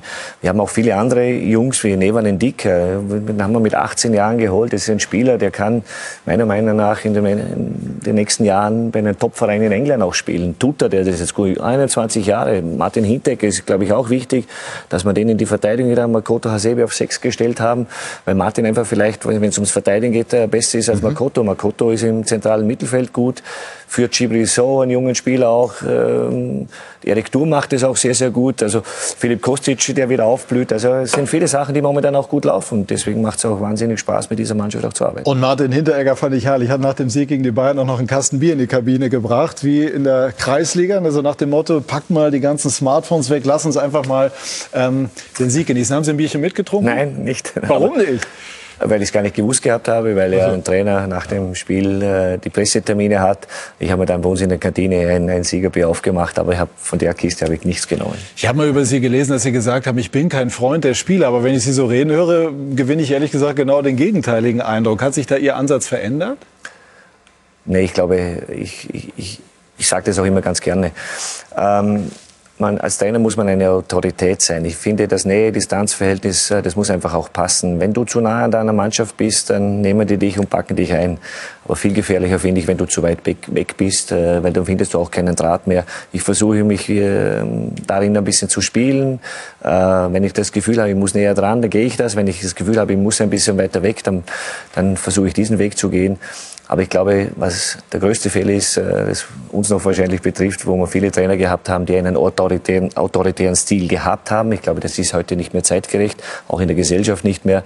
Deswegen äh, finde ich, dass man als Trainer eine Autorität sein muss, aber nicht autoritär, einen autoritären Stil führen. Und das mache ich auch nicht. Eine Autorität, die Sie selber sehr schätzen. Heribert Weber hat sich bei uns über Sie Ah. geäußert. Adi Hütter, mein ehemaliger Mitspieler und späterer Kapitän bei Austria Salzburg, hat alles in sich vereint, was einen ganz besonderen Trainer ausmacht. Die Fans verehren ihn, weil sie spüren, dass der Trainerjob für ihn viel, viel mehr ist als nur sein Beruf. Er ist ständig am Arbeiten und stets bereit, sich zu verbessern. Seine souveränen Auftritte in der Öffentlichkeit beweisen, wie professionell er sich vorbereitet. Und wenn man sieht, mit welcher Begeisterung seine Spieler seinen Spielstil umsetzen, dann sieht man erst, wie sehr sie ihn schätzen. Na, berührt Sie das? Ja, ja. Das ist also Ihr früherer Kapitän ne, bei Salzburg. Er war Kapitän, Sie war junger Dachs damals, ne? Ja, ja, ich bin mit äh, 23 Jahren zu Austria Salzburg äh, gekommen. Herbert Weber war damals 37, war Kapitän, der ist über allen anderen gestanden. Ein überragender Spieler, aber auch eine Mentalität, äh, ein Training bei jedem Spiel. Da ging es nur ums Gewinnen und ich habe mir so viel von ihm abgeschaut. Und dann war er anschließend auch noch mein Trainer, äh, wo ich dann sein Kapitän war, wo wir, wo wir Meister geworden sind. Äh, er war für mich auch als Trainer anders als alle anderen. Ähm, war schon sehr innovativ und äh, ist für mich ein absolutes Vorbild. Wir sind die einzigen zwei, die als Spieler und als Trainer in Salzburg Meister geworden sind und das macht mich natürlich stolz. Und wenn Herbert jetzt äh, über mich so spricht, ist, äh, können Sie sich vorstellen, wie es mir geht. Du hast ja gesagt, Jessica, du hast dich vorher auch über die menschliche Seite von Adi Hütter informiert. Was äh, hast du denn so rausbekommen? Da bin ich jetzt gespannt. Naja, also erstaunlicherweise gar nicht so viel. Also möglicherweise sind Sie auch ein Mensch, der nicht so gerne die Dinge von sich preisgibt. Das da hat man zumindest den Eindruck gehabt. Da gab es jetzt also keine Interviews, in denen überbordend von sämtlichen Hobbys oder sonst irgendwie was noch äh, die Rede war. Ein bisschen was übers Kochen hatte ich gelesen, aber dann hat es im Endeffekt auch schon aufgehört. Aber was mich noch interessiert hätte, ist einfach, ich glaube, wenn man so Mitspieler sieht, ob das damals auch schon so war, dass sie gespürt haben, ähm, dass Adi Hütter auch zum Trainer taugt. Weil vor genau 20 Jahren ist ein junger Mann mehr oder weniger unverhofft ja Trainer geworden. Ähm, der hieß Jürgen Klopp. Der heißt doch immer noch so, ne? Genau. Und äh, es war gegen den MSV Duisburg. Und er war leicht verletzt und die Mannschaft äh, hat gesagt, also wir haben jetzt keinen und der soll der Mannschaftsrat hat sich dafür damals eingesetzt, hat gesagt, der soll es jetzt machen. Der ist so ohnehin angeschlagen. Wenn er eh nicht spielen kann, kann er sich ja auch auf die Bank setzen. Ähm, es ist ja schon immer so, dass man, glaube ich, schon als Spieler so eine so eine Idee davon haben muss oder schon als Spieler äh, sich dafür interessieren muss, ähm, wie könnte das auch sein oder welche Gedanken hat man, wenn man quasi äh, diesen Ansatz als Coach schon drin hat. Ja, ist, also erstens ähm, habe ich viel gelernt von den Elternspielern in Salzburg dazu mal. Zweitens bin ich dann mit 26 Jahren Kapitän geworden bei einem großen Verein in Österreich. Ähm, und am Ende meiner Karriere war es mir dann gar nicht mehr so wichtig, äh, dass ich Topleistung bringe. Natürlich, wenn man trainiert, spielt, will man gute Leistung bringen. Aber ich habe dann schon viel mehr auf die jungen Spieler geschaut, dass die äh, in die richtigen Bahnen kommen, dass sie, dass sie äh, gute Fußballer werden, gute Spieler werden. Da habe ich mich dann schon viel mehr um das gekümmert. Und dann habe ich gesagt, ich möchte beim Fußball bleiben. Ich möchte das versuchen, Trainer zu werden. Habe dann gespürt oder schn relativ schnell gemerkt, dass du bei Null beginnst. Ich glaube, auch das ist ein großer, großer Punkt, weil viele Spieler, die mal aufgehört haben und sagen, jetzt mache ich Trainer, da weiß man erst einmal, da kommt man mal drauf. Was dranhängt, ne? Was dranhängt. äh, Und da habe ich wirklich unglaublich viel investiert in unterschiedliche Richtungen. Und ja, jetzt bin ich halt da, wo ich bin. Haben Sie denn äh, in Corona-Zeiten dann tatsächlich neue Seiten an sich entdeckt? Zuerst gibt's, äh, äh, war es einmal viel Zeit, äh, um nachzudenken, äh, um was es dann schlussendlich im Leben auch wirklich geht. Ähm, Und in dieser Corona-Zeit, äh, man durfte nicht einkaufen gehen, oder, also man durfte nicht raus in die Restaurants. Äh, ähm, wir hatten dann einen Koch bei uns, der hat den Spielern, die Spieler dann beliefert, äh, dass die dann auch ordentlich essen. Und ich habe zu ihm gesagt, ich möchte nichts, ich hole mir selber was, ich gehe selber einkaufen und mache mir selber was. Und äh, ich konnte früher schon immer ein bisschen kochen, weil ich schon in Alltag alleine war als Trainer, war in der Schweiz alleine und äh, ja, da da muss man dann auch ein bisschen probieren und, und, und künsteln. Und äh, im Endeffekt glaube ich, äh, wenn ich euch alle drei einladen würde, würde ich euch schon was Gutes hinzaubern. Was würde es denn geben? Also wir werden die Einladung nach Corona sehr gerne annehmen. Was wird es denn geben? Was ist das Paraderezept? Was, was ihr euch wünscht. Ich hoffe, nicht zu komprimiert. Also Haubenkoch bin ich keiner. Aber also von, von, von Wiener Schnitzel, von, von, von, von Gulasch oder sämtliche Nudelsorten, also Champignon-Schnitzel oder so. Das geht alles. Also das ist nicht so schwer. Sehr schön. Wenn man sich bemüht. Also Wiener Schnitzel wäre ich dabei, passt das sowieso. Aus, wo genau. wir zu dritt einfach ihn besuchen genau. fahren. So machen wir das. Und wenn da noch ein Gläschen Wein dabei ist, ja. dann sind wir sowieso ähm, glücklich. Adi Hütter, Dankeschön bis hierher zu diesem Danke. Teil. Und jetzt sprechen wir ähm, zunächst noch über Schalke, aber gleich über das Thema, was wir auch schon angedeutet haben, über Cybermobbing. Dennis Aogo, unser Sky-Experte, ähm, ist uns zugeschaltet. Hallo Dennis, schön, dass du dir die Zeit nimmst. Grüße dich. Hallo, liebe Grüße ins Studio. Und jetzt aber vorab natürlich einmal ein Wort von dir zu dem oder auch zwei, was auf Schalke passiert ist. Wie bewertest du das, was wir heute Morgen aktuell alles äh, gehört haben? Ja, ich habe es natürlich auch nur über die äh, Medien erfahren, war mehr oder weniger ähm, überrascht. Ich glaube natürlich insgesamt, dass es, äh, dass es zu spät ist, diese Entscheidung zu treffen, ähm, obgleich ich wirklich sagen muss, dass ich nicht weiß, was genau auch innerhalb der Mannschaft abgelaufen ist äh, bezüglich, äh, dass wirklich Spieler zum, zu Jochen Steiner gegangen sind. Ähm, da habe ich keine Hintergrundinformationen, aber insgesamt muss man sagen, dass die Entscheidung vielleicht richtig ist, aber meiner Meinung nach auf jeden Fall ein Tick zu spät. Dennis, wir werden sprechen äh, über ein Video, das wollen wir uns jetzt gleich mal zunächst anschauen, das es in dieser Woche gegeben hat, initiiert von Sports 360, der Agentur von äh, Volker Struth. Es geht um Hasskommentare, die Spieler im Netz bekommen und einige prominente Spieler haben vorgelesen, was sie da teilweise zugemailt, zugepostet, zugeschickt bekommen. Ich hoffe, du liest das hier und verletzt dich so schwer, dass du nie wieder ein Spiel machen kannst. Du kannst nichts. Ich hoffe, du holst dir einen Kreuzbandriss, du blöder Vollidiot. J'espère que tu vas mourir, espèce de putain d'Africain. Wenn ich dich erwische, du Hurensohn. Ich werde dich finden und dann breche ich dir deine Beine, sodass du nie wieder Fußball spielen kannst. Wir wissen, wo ihr wohnt. Eure Kids zur Kita gehen. I hope you die. You bastard. Du bist so elend schlecht. Ich stech dich ab, du dämlicher Hurensohn. Ich hoffe, du brichst dir alle Knochen. You are fucking loser. Kleiner dreckiger Hundesohn. Ehrenloser Pisser. I hope you die in hell. Motherfucker. Drecksbastard. Mach den Enkel und wirf dich vor uns zu.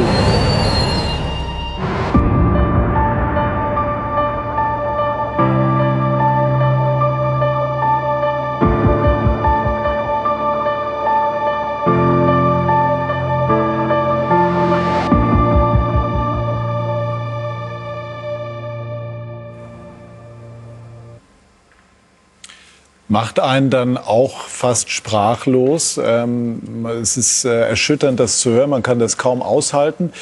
Und ähm, wenn man sich damit äh, beschäftigt, stellt man fest, es ist ein Riesenthema. Es ist ein Riesenthema natürlich auch in der Gesellschaft. Äh, es gibt Studien, die besagen, dass im Moment rund zwei Millionen Kinder alleine auch von Cybermobbing äh, betroffen sind. Ähm, das ist die, die andere Seite von Social Media. Dennis, ähm, haben Sie selber auch solche Sachen erlebt oder erleben die? Ja, 100 Prozent. Also ich habe sie sowohl während meiner Karriere immer wieder erlebt, als auch immer noch. Und ähm, nun sind wir, äh, die Aogos, sage ich jetzt mal, eine relativ ähm, öffentliche Familie. Meine Frau ist auch im Internet unterwegs und zeigt relativ viel. Ähm, deshalb kriegen wir da natürlich auch sehr viel mit. Ich habe aber schon insgesamt das Gefühl, dass es äh, während Corona auf jeden Fall eine Intention äh, oder dass es wesentlich schlimmer geworden ist. Ähm, was natürlich auch Sinn macht, ich meine, mehr Unzufriedenheit in der Gesellschaft. Natürlich, ähm, viele haben, äh, bricht, bricht Arbeit weg, äh, brechen Beziehungen zu anderen Menschen weg, was glaube ich ein ganz wichtiges Ding ist. Und ähm, dieses Social Media ist dann natürlich für den einen oder anderen ein Ventil, vor allen Dingen sich anonym, und ich glaube, dass das eigentlich der größte Hebel ist, den man hat, äh, die Anonymität äh, so ein bisschen aufzuheben, ähm, um eben diese eigene Unzufriedenheit auf andere Menschen zu projizieren. Und das ist nun mal, äh, Social Media ist nun mal ein ganz kurzer Weg. Und ähm, da findet im Moment so ja, Kampagnen statt, die wirklich unter aller Sau sind und, und eigentlich äh, mit Menschlichkeit nichts mehr zu tun haben. Aber ich glaube, dass man da diese Social-Media-Kanäle absolut in die Pflicht nehmen muss, dass man eben diese Anonymität ein Stück weit aufbricht. Was macht das mit Ihnen, wenn Sie Hassposts bekommen? Naja, viele sagen ja, äh, wenn man in der Öffentlichkeit ist, immer das Argument von den Menschen, die dann solche Sachen schreiben. Ähm, ich bin dann so, ich reagiere auch oft drauf. Äh, man kriegt ja auch viele Privatnachrichten und dann gehe ich bewusst auch in den Dialog und merke dann, okay, wenn die direkte Konfrontation da ist, dann, äh, dann, dann sind sie fast schon erschrocken, dass man darauf reagiert. Also irgendwie haben sie so eine Erwartungshaltung, dass da eh nichts zurückkommt. Mhm. Aber ich bin natürlich auch ein Mensch wie jeder andere auch und ähm, natürlich betrifft einen das. Ähm, natürlich ähm, denkt man hier und da, hey, was habe ich den Menschen getan? Vor allen Dingen, wenn es dann auf, auf eine bestimmte Art geht, wie äh, Hautfarbe, Kinder, Frau, wo man wirklich nichts zu, zu kann. Also natürlich äh, bin ich mir bewusst, wenn ich in der Öffentlichkeit stehe und auch für etwas stehe, dass ich, dass meine Arbeit dann bewertet wird und dann auch negativ bewertet werden kann. Dessen bin ich mir klar bewusst. Ähm, aber wenn es dann wirklich in, äh, in Sachen äh, ist, wo, wo ich nichts dafür kann und, und wo man eben auch Familie mit, mit ins Boot nimmt, dann ist es natürlich schon was, was einen verletzt. Ja, das ist doch ganz klar. Also wenn man jetzt auch mitbekommt, dass beispielsweise Experten, die sich äußern zum Thema Corona, wie Herr Lauterbach. Man kann ja anderer Meinung sein als er, aber Morddrohungen bekommen, er permanent Leute anzeigen muss. Äh, das, das, ist, das sprengt für mich jegliche ähm, Dimension und tatsächlich scheint es so zu sein, dass das Thema Anonymität, die, eine große Rolle spielt. Viele meinen, also im Schutz der vermeintlichen Anonymität, äh, dürften sie im Prinzip alles einfach so in die Welt setzen. Wie, wie sehen Sie das? Ja, ich glaube, das ist das größte Problem. Ich habe gestern das ähm das Video im Vorlauf das erste Mal gesehen. Ich war schockiert. Also man liest natürlich immer mal wieder, in England haben sie auch ein ganz großes Problem mit rassistischen Tweets, wo, wo schwarze Spieler äh, rassistisch beleidigt werden, wo auch Leute schon eingesperrt wurden dafür, ja, die man dann nachverfolgen konnte.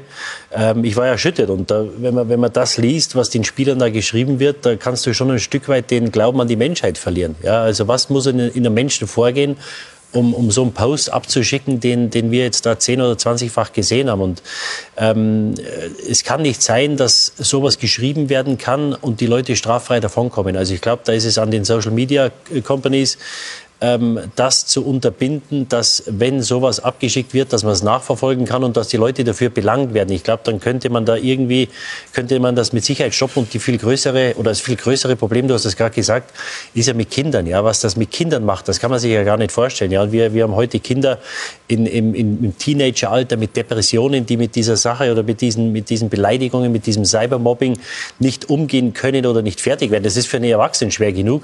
Aber wenn du mit so einer Situation konfrontiert wirst, das als 12, 13, 14-Jähriger, äh, wenn das deinen Kindern passiert, das kann man sich ja gar nicht vorstellen. Und ich glaube, das ist das, äh, was sich ändern muss. Ganz wichtig bei diesem Thema. Du bist nicht schuld, wenn dich ein solcher Post erreicht. Und du bist nie allein. Ist ganz wichtig. Das ist also auch für Eltern dann in dem Zusammenhang extrem wichtig, den eigenen Kindern den entsprechenden Schutz zu bieten. Und bevor Jessica drankommt, nur der Einschub. Also nicht alles, was geschmacklos ist, ist justiziabel. Man würde dann sagen, leider, aber vieles ist auch ein Graubereich, weil es eben äh, von der Meinungsfreiheit, die ein hohes Gut ist, zu Recht gedeckt ist. Und man versucht jetzt auf gesetzgeberischem Wege dem Ganzen auch Herr zu werden. Im Prinzip muss man ja dem, was im Netz passiert ist, jetzt äh, sozusagen nachlaufen. Und äh, um genau auch ähm, dieses Thema Anonymität ähm, oder es aus der Anonymität rauszuholen, denn das, was Dennis eben gesagt hat, ist ja auch enorm wichtig. Ich habe früher auch, als es noch Faxe gab oder, oder sonst irgendwas, die Leute mal selber angerufen, als sie gesagt haben, was hast du da wieder alles für ein Blödsinn geredet dann war auch äh, die Gesprächsatmosphäre gleich ganz anders. Ne? Also, ja, aber wenn es um die Sache ja. geht, das, da können wir alle, da, der Kritik sind wir alle, alle ausgesetzt. Und das gehört aber das ja ist keine Kritik, das aber ist Beleidigung, genau, wenn, das genau, ist wenn Hass. Es, wenn es Persönliche geht, ist das natürlich nicht mehr ertragbar. Absolut. Jessica. Ich glaube, was man hier sieht und was ganz wichtig ist, ähm, dass der Grundsatz lauten muss, dass Verletzlichkeit auch stark macht. Weil in dem Moment, wo ich mich verletzlich zeige, und es tun hier wirklich die großen Stars im Fußball. In dem Moment ist es auch für andere vielleicht leichter zu sagen, hey, ich bin da auch verletzt, mhm. mir tut es auch weh. Mhm. Und das ist eine menschliche Regung, der niemand widersprechen darf. Jeder muss das respektieren. Wenn ich sage, für mich hast du da eine Grenze überschritten. Für mich ist es zu viel. Es gibt sicherlich auch Spieler, hier aus der Riege, die damit vielleicht sogar ein Stück weit besser umgehen können. Die sind es auch gewohnt. Aber nur weil man es gewohnt ist, heißt es ja auch nicht, dass man es akzeptieren muss. Und ich glaube, also du hast vorhin die Zahlen schon genannt, das ist absolut richtig. Jedes zweite Kind, jedes, jeder zweite Jugendliche ähm, ist in Deutschland schon Opfer zumindest von Beleidigungen im Internet geworden. Das, diese Zahlen sind absolut erstreckend. Eltern kümmern sich auch, muss man leider sagen, was die Studien angeht, viel zu wenig um das, was ihre Kinder im Internet machen. Das heißt, dass wenn nur jeder fünfte Erwachsene sich drum schert, was sein Kind im Internet treibt, dann kann das natürlich fatale Folgen haben. Und insofern sind alle gefordert. Und ich finde es gut, wenn eine solche Kampagne die Aufmerksamkeit erregt auf das Thema, dass es natürlich so ist, dass vielleicht die jungen Menschen, die ohnehin in der Öffentlichkeit stehen, damit besser zurechtkommen. Aber jetzt muss man sich vorstellen, wie ist das für Jugendliche, die eben mit sowas noch nicht so oft in Berührung gekommen sind, die nicht wissen, wie sie damit umgehen sollen. Und da finde ich es so wichtig zu sagen, hey, ihr habt eine Plattform uh, United Against Hate, ihr könnt euch auch äh, Gehör verschaffen und es ist okay, wenn ihr verletzlich seid. Es ist einfach in Ordnung, wenn man als Mensch Mensch ist und auch mal eine Linie zieht und sagt, hier reicht's mir. Und das kann jeder von sich auch, glaube ich, nachvollziehen. In dem Moment, wo ich mich öffne, und ganz offen sage, hier ähm, ist, ist es für mich nicht mehr in Ordnung und hier bin ich verletzt, dann ist das eine Linie, die jeder zu respektieren hat. Ja, und äh, Spieler sind Menschen, die Fußballspiele verlieren. Ähm, man muss, glaube ich, auch in unserem Job immer versuchen, auch die Wortwahl immer wieder neu zu überdenken. Also ich zum Beispiel versuche den Begriff der Versager definitiv zu vermeiden mittlerweile, weil man sportliche Kritik üben kann, auch scharfe sportliche Kritik. Aber das Thema Versagen ist dann vielleicht noch ein anderes, eine andere Ebene. Ich würde gerne einmal Adi Hütter dazu noch mit reinnehmen. Ähm, wie erleben Sie das bei Ihren Spielern? Haben Sie das Gefühl, dass sie sich manchmal doch auch mit Dingen konfrontiert sehen, die eigentlich die Grenze überschreiten? Also grundsätzlich bin ich mal fassungslos, äh, was ich da jetzt gehört und gelesen habe. War Ihnen gar nicht so bewusst? So stark nicht. Erstens deswegen, weil ich ja selber nicht in den sozialen mhm. Netzwerken bin. Ähm, habe das jetzt auch von unseren Spielern, mehr oder weniger kriege ich das gar nicht so mit. Ähm, aber wenn ich, so wie jetzt äh, bei Großlady, I hope you die, uh, in hell, oder ich breche dir die, die, die Hände, wenn ich mich hinter einem Deckname verstecke, um etwas zu sagen. Und äh, Dennis Aogo hat es ja richtig gesagt, wenn man dann mal äh, die, die äh, die Kommunikation sucht, den Dialog sucht, dann merkt man gleich, äh, dass da nicht mehr viel kommt. Und äh, ich finde es einfach viel schöner. Früher hat man noch jemand etwas sagen können, dann hat man sich gegenseitig ausgetauscht und dann war es wieder gut. Aber heute über die sozialen Netzwerke kann man ja kann man ja alles machen. Äh, man muss aber auch auf der anderen Seite sagen, man muss halt auch aufpassen, was man auch ständig immer postet, wo man nicht überall ist und was man nicht alles macht und was man nicht alles hat. Und wir leben schon auch irgendwo in einer Neidgesellschaft und äh, das ist natürlich nicht jedem ähm, so recht äh, und, und ja, dann kommen solche Sachen raus. Aber das ist einfach äh, entschieden zu viel, das geht zu weit, dem muss man, denke ich, auch nachgeben und da muss man, muss man auch äh, die Konsequenzen daraus ziehen. Dennis, Sie sind ja recht viel auf Social Media ähm, unterwegs und Social Media bietet ja auch die Möglichkeit für einen, einen Austausch, der auch positiv sein kann. Das ist ja die andere Seite. Ähm, haben Sie mal überlegt, das bleiben zu lassen oder wäre das in gewisser Form auch eine Kapitulation? Die Überlegung gibt und ich glaube, dass es immer noch im Rahmen des Möglichen gibt, aber nicht, äh, weil ich irgendwie dem, dem Ganzen nicht gewachsen bin, sondern weil es einfach auch, äh, wie so alles hat das Vor- und Nachteile. Es nimmt einem auch sehr viel Lebensqualität, äh, gerade wenn man Kinder hat. Man daddelt doch immer so oft unnötig rum. Äh, man hat das Gefühl, man muss immer erreichbar sein. Ähm, auf der anderen Seite gibt es auch immer wieder Dinge, die es zu erledigen gibt über Smartphone. Also es ist Fluch und Segen zugleich. Deshalb ähm, kann es aber gut sein, dass ich irgendwann das Ganze mal sein lasse, um einfach ein Stück weit mehr Zeit für mich zu gewinnen und auch, auch mehr Lebensqualität wieder zu bekommen. Dennis, wie war das als Spieler? Da gab es ja auch schon Social Media. Ähm, war man auf dem Platz manchmal vielleicht sogar blockiert, weil man Sorge hatte wieder vor irgendwelchen Hasskommentaren, die danach folgten? Ähm, es kommt auch an, wie man gestrickt ist. Es gibt natürlich Spieler, die interessiert das gar nicht. Ähm, aber es gibt Spieler, die sind sensibel. Ich würde sagen, ich gehörte zu den Sensiblen, auch wenn man das vielleicht von außen nicht so gedacht hätte. Oder mir hat man eigentlich eher das andere ähm, ähm, ja, zugesprochen, aber ich, ich gehörte schon zu den Sensiblen oder gehöre es immer noch. Mhm. Und deshalb hat das schon was mit mir gemacht. Aber man muss halt wissen, wie, wie tickt man selbst und dann muss man halt gucken, was kann ich machen, damit ich trotzdem äh, den, die, die bestmögliche Performance bringen kann. Äh, und das ist nun mal, ich habe versucht, mich dann komplett abzuschotten. Also ich habe nichts gelesen, ich habe äh, versucht, mich auch von den äh, von Medien generell fernzuhalten, um mich eben fokussieren zu können, weil ich wusste, dass es mich doch irgendwie berührt. Ähm, aber wie gesagt, jeder Spieler ist auch ein Stück weit anders. Dennis, vielen Dank für deine Einschätzung und bis bald. Dankeschön. Gerne. Und äh, Jessica hat es ja eben auch gesagt, Sensibilität ist eine Verletzlichkeit, ist auch eine ganz wichtige, eine wertvolle menschliche Eigenschaft und die sollte man sich davon auf keinen Fall in irgendeiner Form sozusagen nehmen lassen. Ähm, ich glaube, jeder und jedes ist einfach aufgerufen, sich zu überlegen, was man da in die Welt setzt, was man mit anderen Menschen macht. Wir wollten auf dieses Thema äh, aufmerksam machen, werden es auch weiterhin im Blick behalten und werden gleich sprechen wieder über das, was heute sportlich an diesem Sonntag noch auf dem Programm steht. Peter Boss und Bayer Leverkusen Leverkusen haben zuletzt nicht so abgeschnitten, wie sie sich das erhofft haben. Heute sind sie im Einsatz und wir werden darüber sprechen. Bei SK90 die Unibet Fußballdebatte.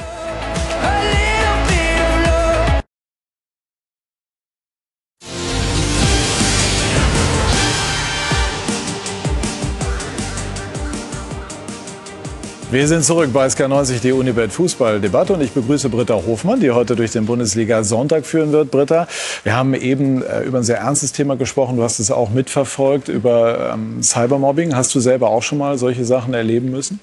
Tatsächlich auch mal sehr intensiv. Also vor ein paar Jahren ähm, habe ich auch eine Nachricht bekommen.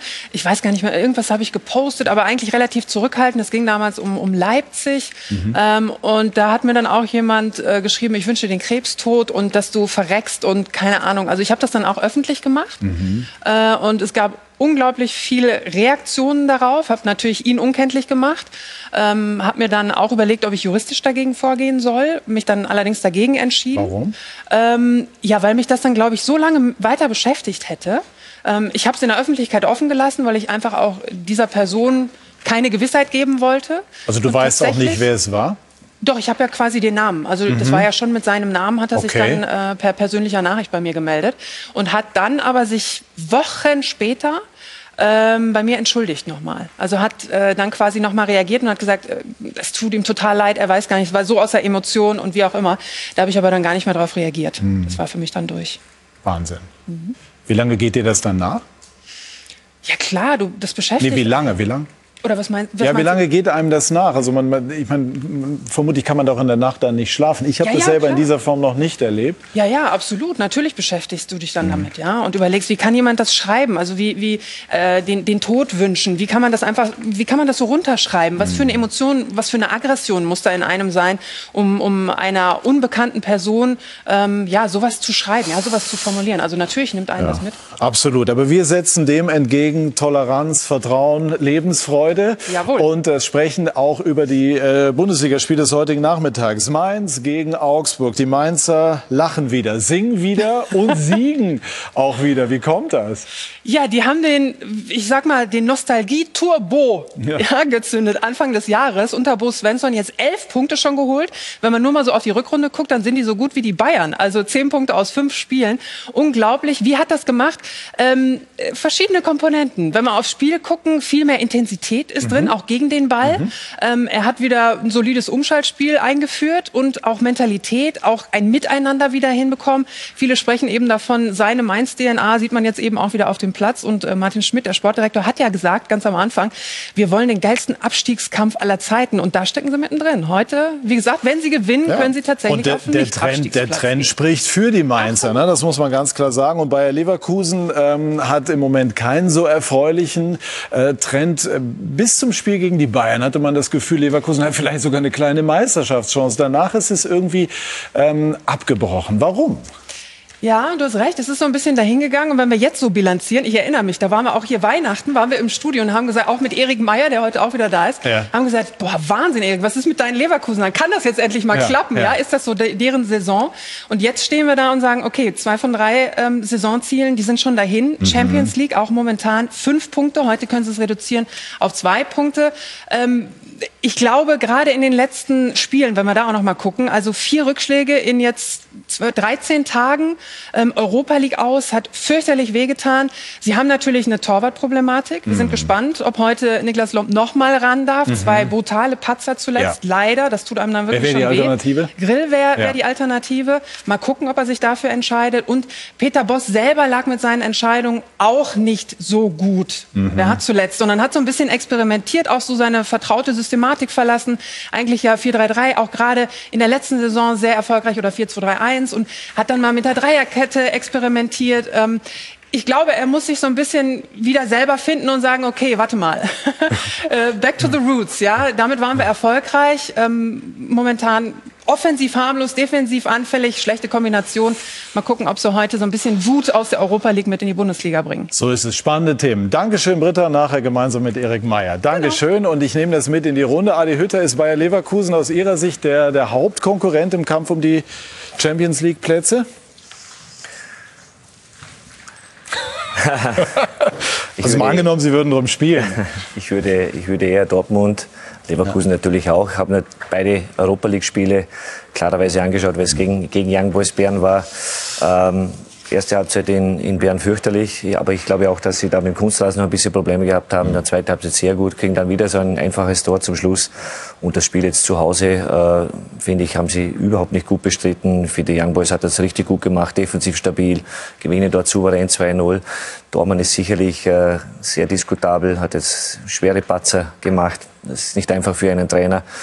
Wir haben es gerade gehört, offensiv nicht so stark, wie sie natürlich schon waren, defensiv anfällig, äh, haben jetzt eine schwierige Phase, aber zeigt sich auch jetzt wieder äh, der Charakter der Mannschaft, die Mentalität und äh, gerade heute wird es sehr, sehr wichtig sein. Bei der Gelegenheit, bei den Young Boys sind sie ein Held, weil sie Meister geworden sind. Und da habe ich wirklich eine schöne Geschichte gelesen. Ähm, sie haben äh, ein Selfie gemacht mit einem Fan, da ging dessen Telefon und dann haben sie sich mit Adi Hütter Genau. gemeldet. Und was passierte dann? Also was ich mich noch erinnern konnte, er war natürlich total überrascht. Er war in einer, in einer, in einer Runde und äh, die dürften schon das eine oder andere Bier getrunken haben. Und er war natürlich total überrascht, dass ich mich da melde. Und haben ein bisschen geplaudert, hat richtig Spaß gemacht. Und das natürlich, äh, wenn ich jetzt überlege, dass äh, Basel, ich sage immer, vergleiche das natürlich eine kleinere Liga, aber der FC Basel war so wie Bayern München hier in Deutschland eigentlich unantastbar. Und wenn ich jetzt sehe, sind sie, glaube ich, fast 18 oder 19 Punkte wieder vorne, könnten das vierte Mal en suite äh, in der Schweiz Meister werden. Wachablöse in der Form finde ich genial und das freut mich natürlich besonders. Bayer Leverkusen, Didi. Und Peter Boss. Könntest du der These was abgewinnen, dass wenn es mit, der, mit dem System von Boss läuft, die Mannschaften Gott begnadet spielen, aber der Plan B nicht ganz so greift, wie er greifen müsste? Also wenn es nicht so läuft, dass dann die Alternative und, sein alternatives Vorgehen nicht so greift. Na, es wäre mir ein bisschen zu einfach. Also war ja mit äh, Ajax war ja, glaube ich, im Europapokalfinale. Ja. Ähm, äh, hat in, in Dortmund auch sehr gut angefangen. Das ist, ist dann ziemlich schnell ist das aus dem Ruder gelaufen. Aber in Dortmund war er nicht der Einzige, der da seine Probleme hatte. Die letzten Jahre mir ist das ein bisschen zu einfach. Wenn du einen Torwart hast oder wenn dein erster Torwart nicht dabei ist, der zweite kommt rein. F- siehst natürlich erst, wie gut sie sind, wie sie mit dem Druck umgehen, wenn sie mal spielen. Und äh, er hat jetzt zwei Patzer gemacht und das hilft natürlich nicht. Das, verunsichert natürlich ein Stück weit auch die ganze Mannschaft, die dann eh schon einen schlechten Lauf hat. Und, und vielleicht hat das Bayern-Spiel sie doch mehr angeknackst, als es, als es, äh, als es gedacht haben. Und das ist halt so. Man spricht immer von den Traditionsvereinen, von dem Druck, den du in Frankfurt hast, in Berlin und, und, und, und äh, wie das der Spieler belasten kann. Das ist natürlich auch irgendwo ein Stück weit Motivation, weil du weißt, es interessiert die Leute und du, du gibst ihnen sehr viel Freude, wenn es läuft. In Leverkusen hast du eine Situation, da hast du diesen Druck von außen nicht. Und ich glaube, die, die große Aufgabe in Leverkusen, in Wolfsburg, ist, dass du diesen Druck intern hochhältst. Ich glaube, das ist das größere Problem, was nicht einfach ist, weil du natürlich schnell mal in diese Komfortzone kommst. Du bist am 17. oder am 14. Spieltag, am 20. Dezember, bist du Erster oder Zweiter, spielst gegen die Bayern, wenn du gewinnst, dann sagen die Leute, oh, vielleicht geht da doch was. und du musst halt jede Woche wieder musst du ans Limit gehen. Und ich glaube, da haben sie das größere Problem im Moment. Vielleicht dachten sie, dass sie einen Schritt weiter sind, wie sie wirklich sind. Und ähm, eine unheimlich interessante Mannschaft. Also von der Qualität gehören sie für mich unter die ersten vier. Aber sie hatten auch in, der letzten, in den letzten Spielzeiten, ich glaube letztes Jahr haben sie in Berlin verloren, am 33. Spieltag haben die Champions League verpasst.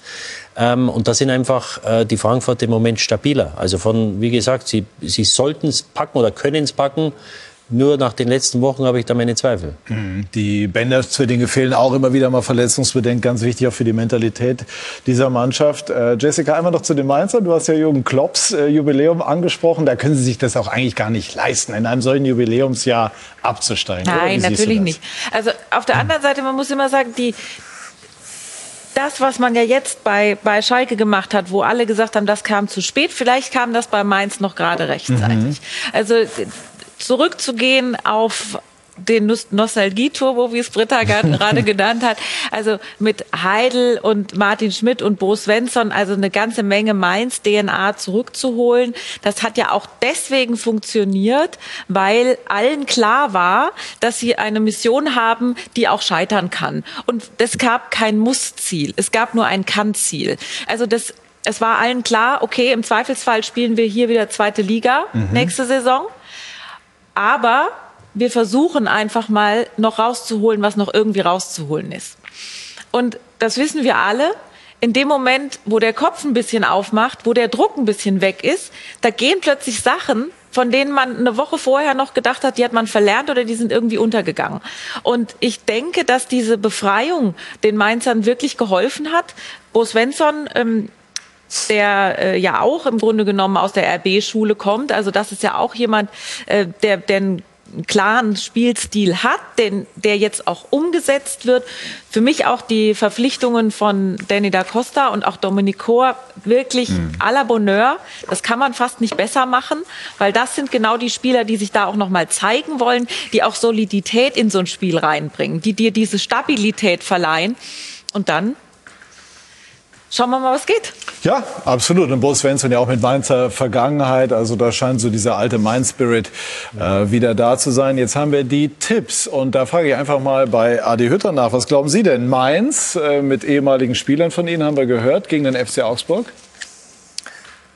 Schwieriges Spiel, ja. weil irgendwo vielleicht sogar ein bisschen Favorit sind die Mainzer. Trotz allem äh, wünsche ich auch meinen beiden, beiden Spielern, die dort sind, äh, dass, äh, dass Mainz auch dieses Spiel gewinnt. Äh, 2-1.